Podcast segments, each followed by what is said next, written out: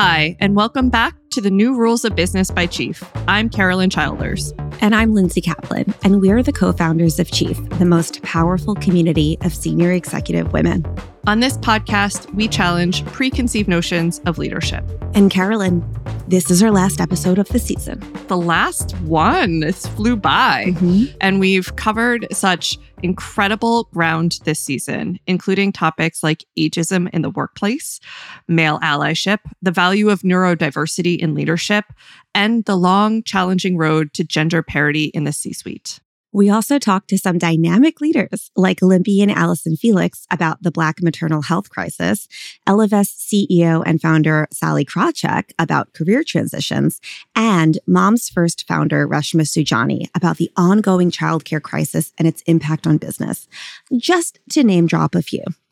And I think we also reflected on a big lesson that we learned this year about how what got us here won't get us there.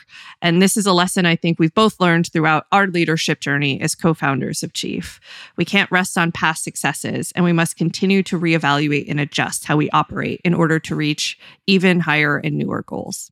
Absolutely. And as we build a new era of leaders who, on top of running sustainable businesses, are being asked to step up and do so much more, we need to continue writing new rules for business. I see what you did there. We need some new rules of business, huh? Yeah, you get it. So this week, we're looking back at a few of our favorite lessons learned from this season's guests. First up, we have Reshma Saujani.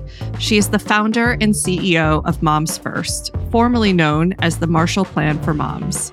And she wrote the bestseller, Pay Up, The Future of Women in Work and Why It's Different Than You Think. And she started Girls Who Code. We asked her if companies were regressing in how they treat employees who are parents.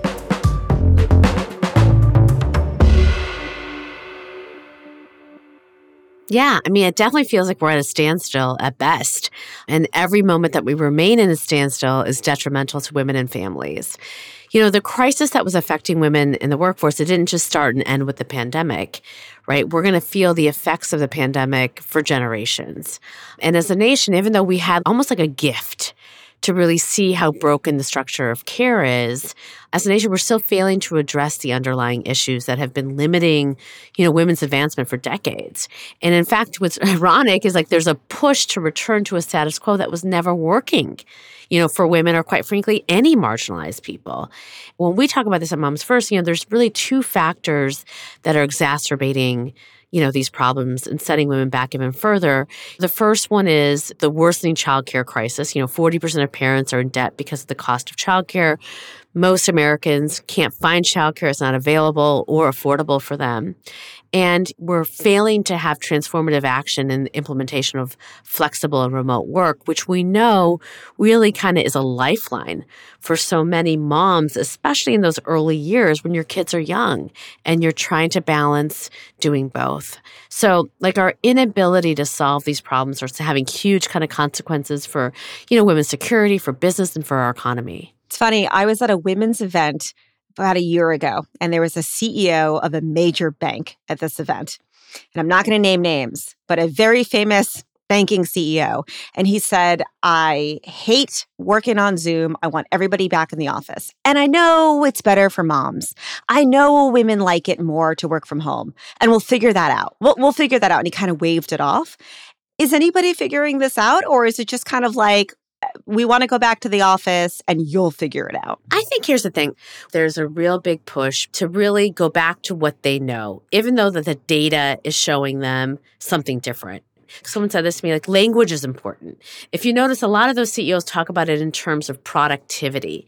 And productivity is really just butts in the seats. We should be talking about it in terms of effectiveness. No one can say, well, the moms that have been working remotely haven't produced the same amount, or if more, widgets than the guy that's been in the office every day. We know that that is actually not true. So I think that there's a continued push by some of these big C E Os. And let's be honest, it's all about commercial real estate. That's what this is about. It's not about productivity. It's not about the stock market. It's not about, you know, collaboration. It's it's about commercial real estate.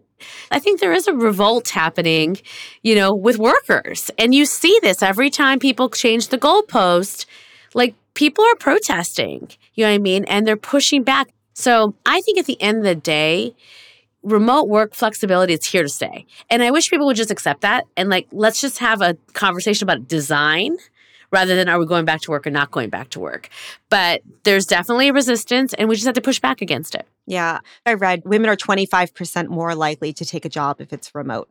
That's a big number. And I think it absolutely has to do with not just commuting, not just the comfort of home, the code switching that happens in the office, but all of that caregiving, you know, all of that time spent away and all of the flexibility we're losing as parents. Yeah.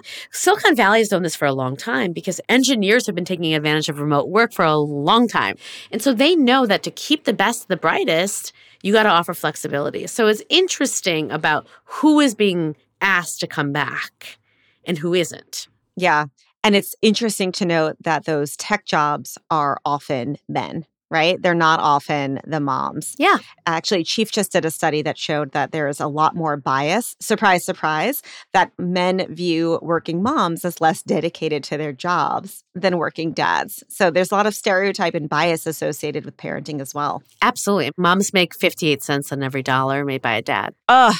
That number is painful. And I'm sure the breakdown is even worse when you look at people with intersectional identities as well. Absolutely. So your advocacy focuses on women at work as parents, but we know that's only half the equation. So what do we risk when we focus that conversation just on mothers? And how do we help address the gender gap that comes with parenting? Yeah. I mean, look, when I started Marshall Plan for Moms, which is now Moms First, people always were like, what about the dads? What about the dads?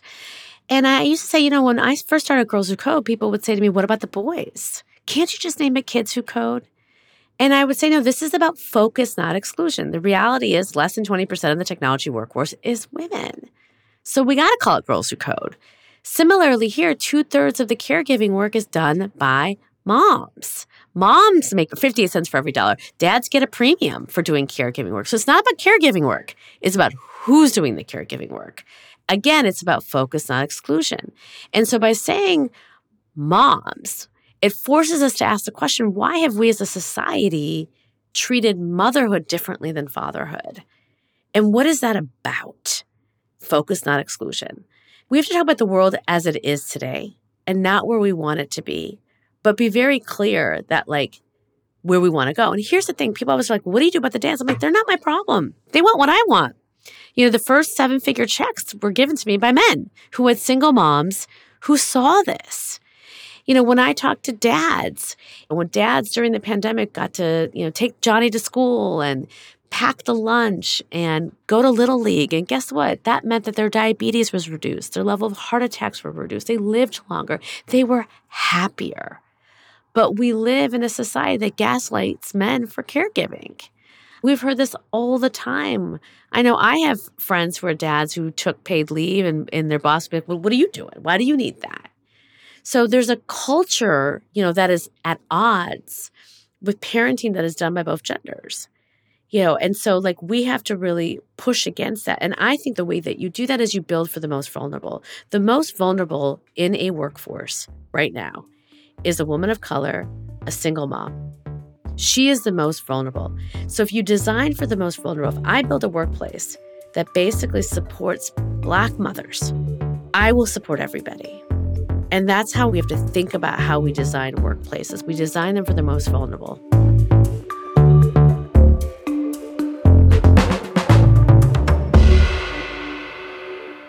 I love the concept that we must design the workplace for the most vulnerable. Yeah. To me, this concept means a well-designed workplace will support the success of those who are historically pushed to the margins. And speaking of designing a system that works for the most vulnerable, this is something you talked about with Allyson Felix, the Olympian and founder of footwear brand Seiche.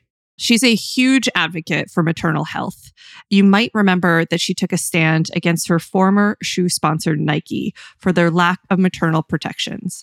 And in turn, she was left without sneakers to race in the Olympics.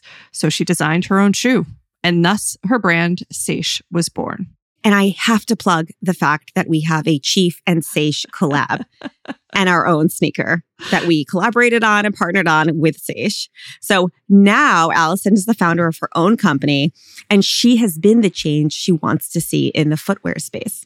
I asked her about Black maternal health and how it impacts women in the C-suite pipeline. I think being a small company, it allowed us to really listen to the team early on and just really even chat about some of these things as we're forming our policies. So we did that. We just came together and we said, like, well, what would an amazing policy look like for you? Like, what would make you feel like you could be yourself, that you could come back to the work that you love in the way that you want to? And so we came up with four months with a month of hybrid, offering pre and postpartum services, mental health resources, and just allowing women to take the time to transition as they see fit.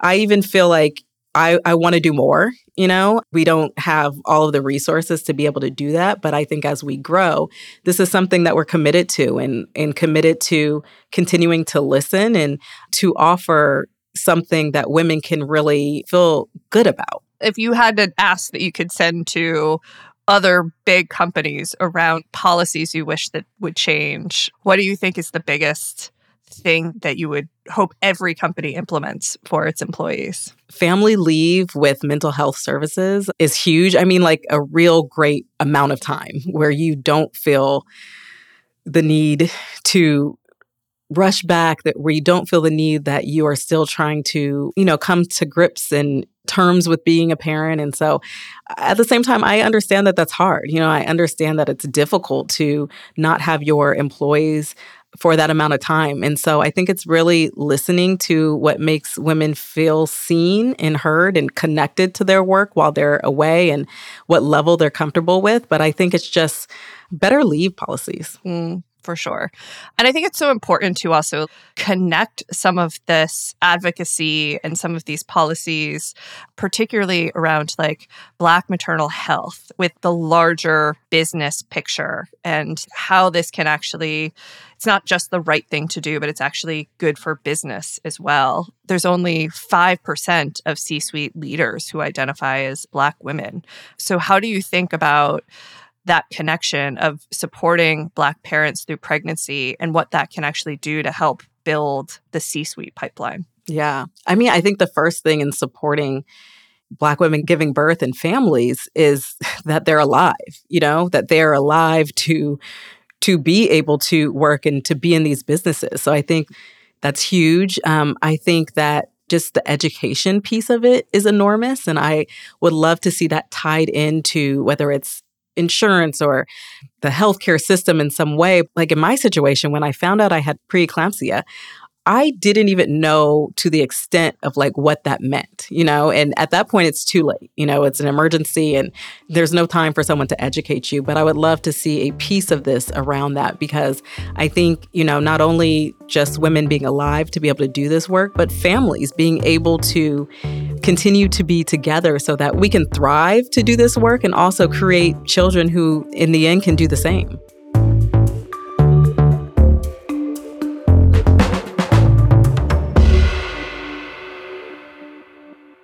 Less than five percent of C-suite leaders identify as Black women. So supporting Black women throughout their career journeys, especially if they become parents, will help to make sure that women are able to follow their ambitions to the top. That's why this season, we also took a look at some of the research Chief conducted in partnership with I B M about the barriers women face as they work their way up in their careers. This research included a global survey of more than twenty-five hundred organizations, along with qualitative insights from our Chief members. That leaky pipeline to the C-suite is more destructive than we even knew. If you look at the percentage of women in roles from senior manager all the way up to V P, you'll see that the number of drop-offs have gotten worse since the pandemic. I sat down with Salima Lin, I B M Consulting's Vice President and Senior Partner of Strategy, Transformation, and Thought Leadership. She is a Chief member and a fellow author of our study.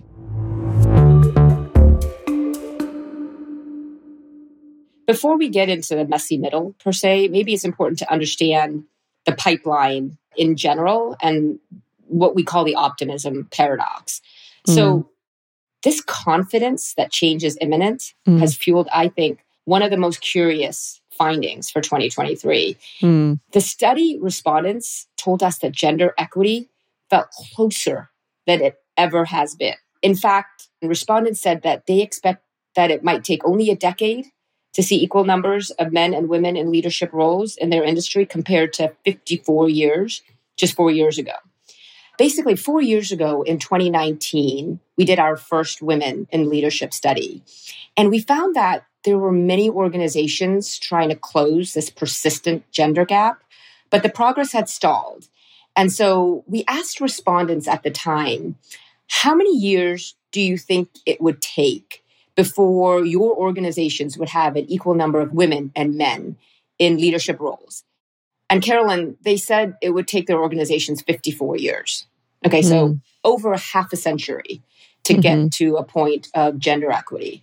And while things have improved since then, the big question that we're trying to answer, which is perception does outpace the pipeline. And we do need to be creative and bold about ways to change that. Even then, perception is outpacing reality, because I think a lot of the research, when you actually look at it, it's a lot longer than fifty-four years that a lot of research is saying this is how long it's going to take to actually get there. Definitely interesting thing that that perception has gotten even smaller in this study. But even in the fifty-four years, I think there was still a outpace of perception versus reality. Absolutely. And it's interesting. I'm a half glass full kind of lady. You know, I love the optimism, but the optimism here, the paradox we're seeing, it's dangerous, right? Because when you think things are going well and they really aren't, then you mm. don't take the right set of actions quick enough to address it. And it just gets worse. And so it actually can be quite dangerous. Yeah. Now, the messy middle. There are just not enough women, Carolyn, that are moving up the pipeline. So think mm. director, think V P, think even senior manager type roles. They're just not enough of them. And so this cliche that the glass ceiling, it just really isn't just a C-suite phenomenon, right? It mm-hmm. starts much earlier with the first opportunities for promotion to senior leadership roles. This messy middle, unless we take action and we take it quickly, we'll never reach parity. In fact, this middle is, the gap is growing mm-hmm. despite the optimism, right? Mm-hmm. And that's why if it's growing, it's never going to reach parity. Yeah. And that's why these actions, the systematic actions we talked about and doing them quickly, uh, they're really important. Yeah, for sure. So from two thousand nineteen to twenty twenty-three, the perception of how long it's going to take moved from fifty-four years to ten years, even though in this messy middle, it's actually gotten worse. Yeah, exactly. It's gotten worse. It's, it, we will never get to parity unless we yeah. do something different. Yeah. You don't find that level of optimism in too many places these days, but apparently there's a misaligned optimism happening right now for gender equity, for sure. Yeah, no, for sure. And I think a lot of it also is because the pandemic did shed a light. Let's be real. It did shed a light on the challenges that women face. And so you got a lot more media coverage. Mm-hmm. You had a lot more companies say, oh, wow, to be competitive, we're going to need to offer some of these programs like flexible work hours or mm-hmm. better care facilities. And in fact, both women and men in the survey believe that women have an equal shot at reaching the highest levels of leadership. So all of this contributed to that optimism that we see. Mm-hmm. But that's why I started by saying it's dangerous, because unless we realize that we have this messy middle, that the gap is growing, that it's actually not going to be a decade. It's going to be in aggregate more like three decades mm-hmm. before we get to parity. But that middle, we're never going to get there unless we act quickly. Yeah. And so we've got to acknowledge that.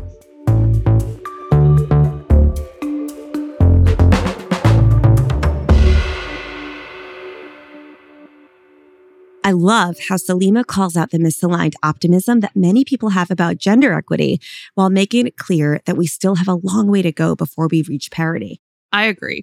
Now, of course, we couldn't have all of these amazing guests this season without asking them to share the best and worst leadership advice they've received. And my favorite came from Doctor Bill Kapfer.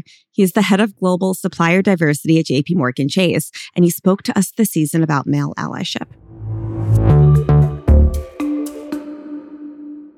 Probably the worst piece of leadership advice I received was just ignore it. Mm. and if I had to have the best leadership advice, is getting involved, raising your hand, and stirring it up is your responsibility, and it's the part of the rent that you pay for your privilege to live on this earth. Bill, that's a really, really good piece of leadership advice. I'm going to steal it. It's all yours. At the end of the day, there is a rent that we pay, and it can take many forms. But in particular, this work that we do, because it comes from the heart, and it comes from we who have walked in those shoes and who have been part of those conversations and who have been in those meetings, it's our responsibility. I love that. Let's use our privilege to speak and advocate for others. And to quote you, stir things up.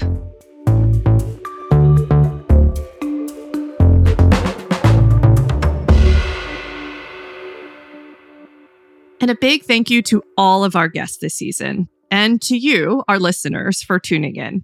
We hope you've learned as much as we did on this journey. And it's definitely a journey. We are always learning and redefining ourselves, Carolyn and I, as leaders, as allies. And we know what got us here won't get us there. As Bill Kapfer says, stir things up. Stir it up. We won't reach gender equity by operating with business as usual. That's right. Stir it up. So that is all for the season. Thank you so much for listening. Don't miss out on all of our Chief content. You can get more podcast episodes by following the new rules of business on your favorite podcast app.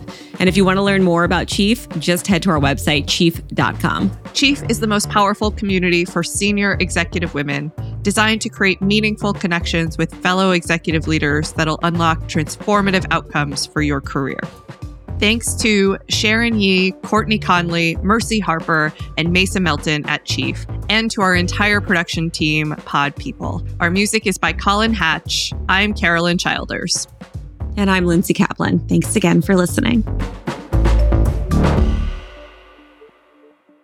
We can't let you go without sharing another bad piece of advice. Because, Carolyn, you love bad advice. I think you learn the most from the bad things that you sometimes see, hear, and do. You're not wrong. Play the clip. The worst. I'm like, what is the worst advice? I would say, I don't even know, it wasn't really advice, but it was a comment that was made kind of early on with the idea of our company. And I think we were probably in a pitch meeting where this came out. And the response was like, do you think the market is big enough? I was like, you mean women? Like, you mean like, half of the population? Yes. Yes, I do. So, you know, being questioned. Generally all need footwear. Yeah. I think it's a pretty big pot that we're working with.